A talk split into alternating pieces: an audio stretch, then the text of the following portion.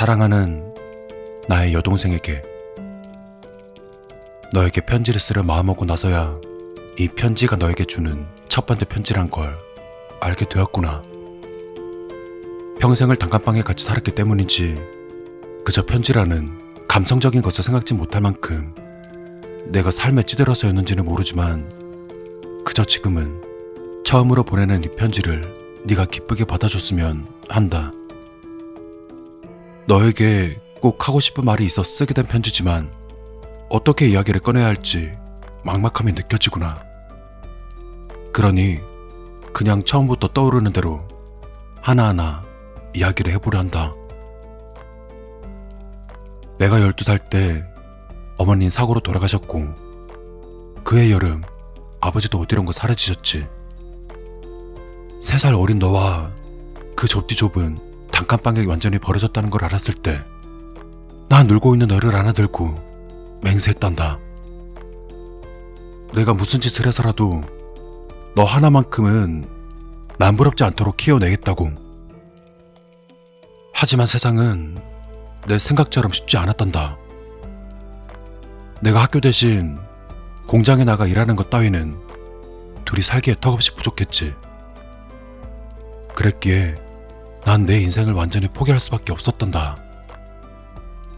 너에게 맛있는 걸 먹여주기 위해 내가 먹는 것을 포기해야 했고, 너에게 예쁜 교복, 그 예쁜 옷을 입혀주기 위해 내가 입을 걸 포기해야 했단다. 네가 좋은 친구들을 만나는 동안 내 친구들과는 멀어져야 했고, 네가 행복하게 웃을 수 있게 난 웃음을 버려야 했단다.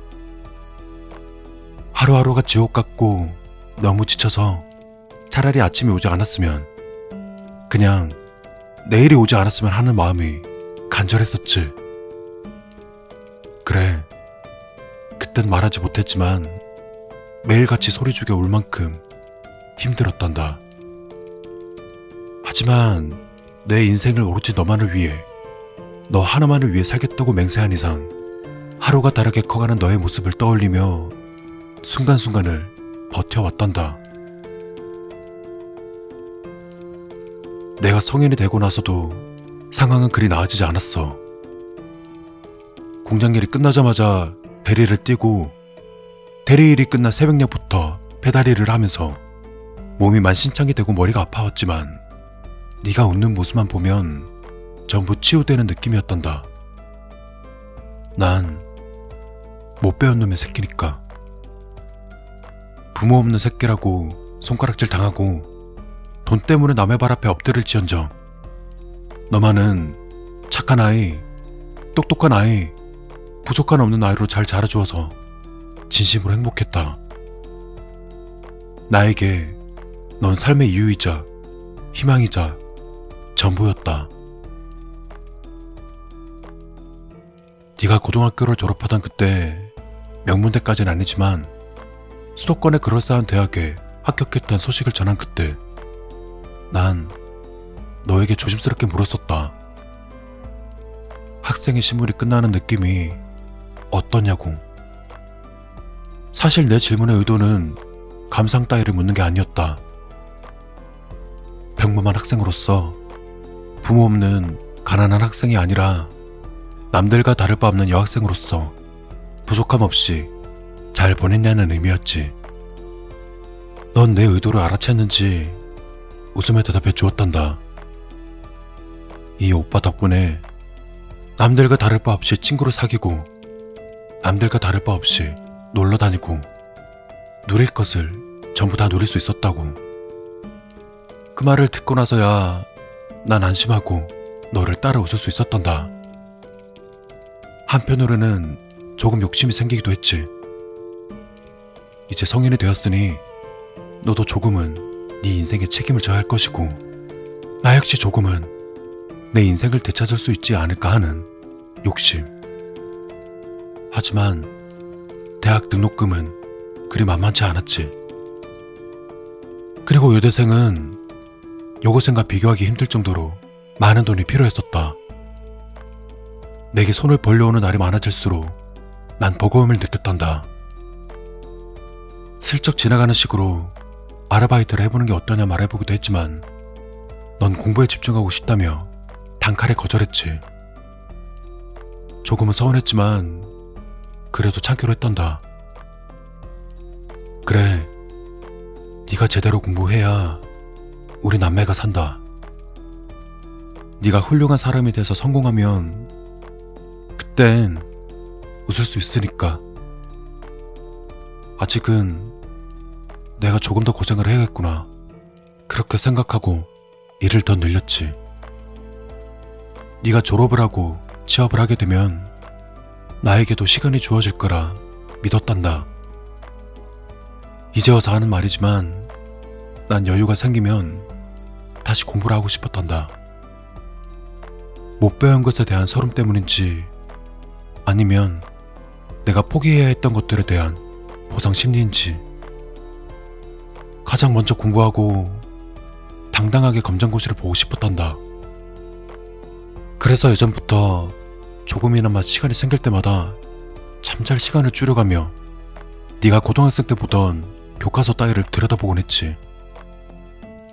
네가 성공해서 돈을 많이 벌면 그땐 나도 마음의 짐을 내려놓고 공부를 다시 시작할 수 있을 거라 믿었단다.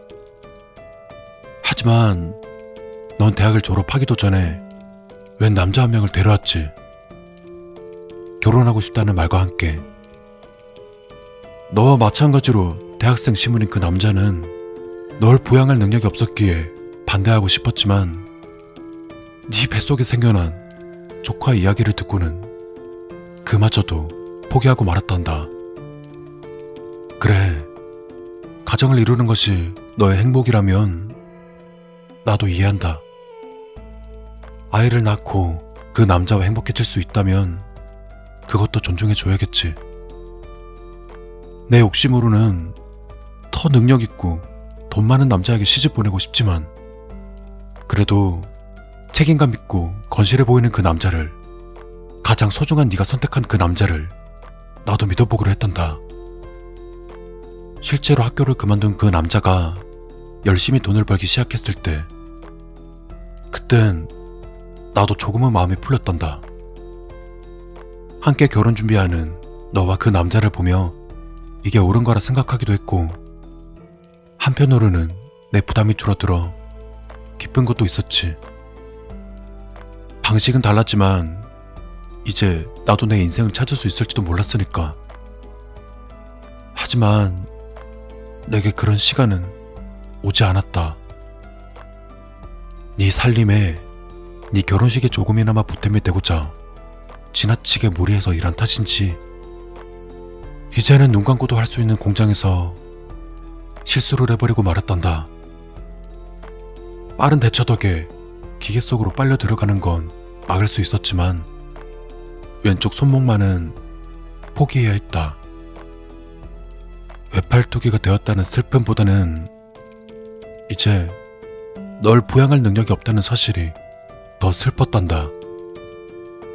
그간 몸뚱이 하나 믿고 해내던 대부분의 일들을 할 수 없게 되었으니까.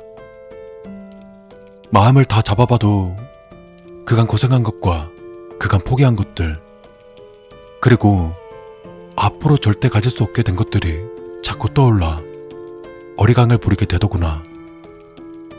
그래서 나답지 않게 약한 모습을 보이며 너에게 물었단다. 이제 네가 날 돌봐줄 수 있겠냐고. 넌 한동안 말이 없다가 뒤늦게 어색한 미소를 지으며 천천히 고개를 끄덕였지. 하지만 난 알 수 있었단다. 네 표정. 그리고 망설이는 동안 스쳐간 입술의 떨림으로 모두 알 수 있었단다. 그래, 네 행복이 망가지는 걸 원치 않았겠지. 이제 힘들었던 단칸방 생활을 청산하고 사랑하는 남자와 결혼해서 행복한 신혼생활을 즐길 생각에 들떠 있었는데 웬 외팔이 짐덩어리가 딱 달라붙는 게 너에겐 탐탁지 않았겠지. 난 널 이해한다. 그간 너도 마음고생 많이 했고 이제 제대로 된 행복을 가지게 되었음에도 그 모든 것을 방해하는 나에게 결국은 고개를 끄덕여 주었으니까. 하지만 이해한다고 해서 상처가 되지 않는 것은 아니었단다. 내 전부를 바쳐 키워낸 네가 나를 짐짝 같은 걸 따위로 취급해도 될까? 오로지 포기하기만 했던 내가 이것마저 포기해야 할까? 넌 내게 단순한 여동생이 아니라 삶의 이유였고 삶 자체였단다. 가족, 그리고 가족이었지. 그럼 너에게 이 오빠는 뭐였을까? 그냥 돈 벌어다 주는 사람? 인생을 순탄하게 만들어주는 사람? 그냥 일방적으로 받기만 해도 되는 사람? 정말 그렇다면 아무것도 해줄 수 없는 지금은 내가 뭐가 되지? 인생을 방해하는 짐짝일까? 그냥 아무것도 아닌 남이고 타인일까? 너에겐 작은 망설임이었겠지만 그것 하나로 난 평생을 바친 모든 것이 부정당했단다. 내가 포기한 모든 것이 너의 지금을 만들었지만 넌 내게 작은 배려 하나 보여주지 못했단다. 마음이 수만 갈래로 찢겨지고 차라리 아버지에게 버려졌던 그때 같이 죽어버릴 걸 하는 생각. 나 혼자였다면, 너만 없었다면, 난 더 나은 삶을 살았을 텐데 하는 생각. 그마저도 아니라면 차라리 그 기계에 빨려 들어가 죽어버릴 걸 하는 생각. 온갖 나쁜 생각들. 날 상처 입히고 날 무너지게 할 온갖 나쁜 생각들이 내 머릿속에 가득 차서 견딜 수 없었단다. 아직까지 마음이 괴롭지만 한 가지 확실한 건 그래도 난 여전히 널 사랑한다는 사실이었단다. 너를 사랑하기 때문에 네가 행복하길 바란다. 그래서 가족으로 남기 위해 너의 짐이 되지도 않을 거고 그렇다고 너에게 짐이 되지 않기 위해 타인이 되고 싶지도 않단다. 그래서 이제 내 생애 처음으로 네가 아닌 나를 위한 이기적인 선택을 하려 한다. 네가 이 편지를 받는 오늘 그래 너의 결혼식 날 피로연을 마치고 집으로 돌아와서 신혼여행 갈 준비를 하면서 이 편지를 받아보고 있겠지. 어쩌면 이미 내 소식이 전해졌는지도 모르겠지만 결혼식에서 마지막으로 너의 얼굴을 보고 이 편지를 너의 신혼집으로 보내자마자 그대로 목을 매달 생각이다. 내가 죽으면 더 이상 너에게 짐이 되지도 않고 가족으로 남을 수 있겠지. 왜 굳이 오늘이라는 질문엔 잊혀지지 않기 위해서 라고 말해주고 싶다. 죽어서 잊혀진다면 그것이야말로 내가 가장 두려워하는 타인이 돼버리는 것이니까. 단순히 내 기일이라면 네가 기억하지 못할지도 모르지만 네가 가장 행복한 날임이 분명한 결혼 기념일에 내가 죽는다면 잊고 싶어도 잊을 수 없겠지.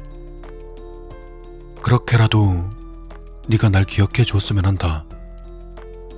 더불어 행복해야 할 날의 내 죽음이 너에게 우울함을 가져다 줄 테니 그간 괴롭고 서운했던 내겐 소심하고도 처절한 복수가 되기도 한단다. 이기적인 선택이지만 이 역시 내 평생 그려왔던 것처럼 너를 위한 선택이기도 함을 이해해 주길 바란다. 사랑하는 내 동생아, 내 목까지 행복하길 바란다. 이건 일말의 거짓도 없는 진심이다. 아이를 낳고 가족을 만들어 행복하되 1년에 단 하루만이라도 날 기억하고 아주 조금은 괴로워했으면 한다. 다시 한번 결혼 진심으로 축하하며 행복하길 바란다. 가족이 되고 싶었지만 짐이 되었고 타인이 되기 싫어 미움받기를 선택한 못난 오빠가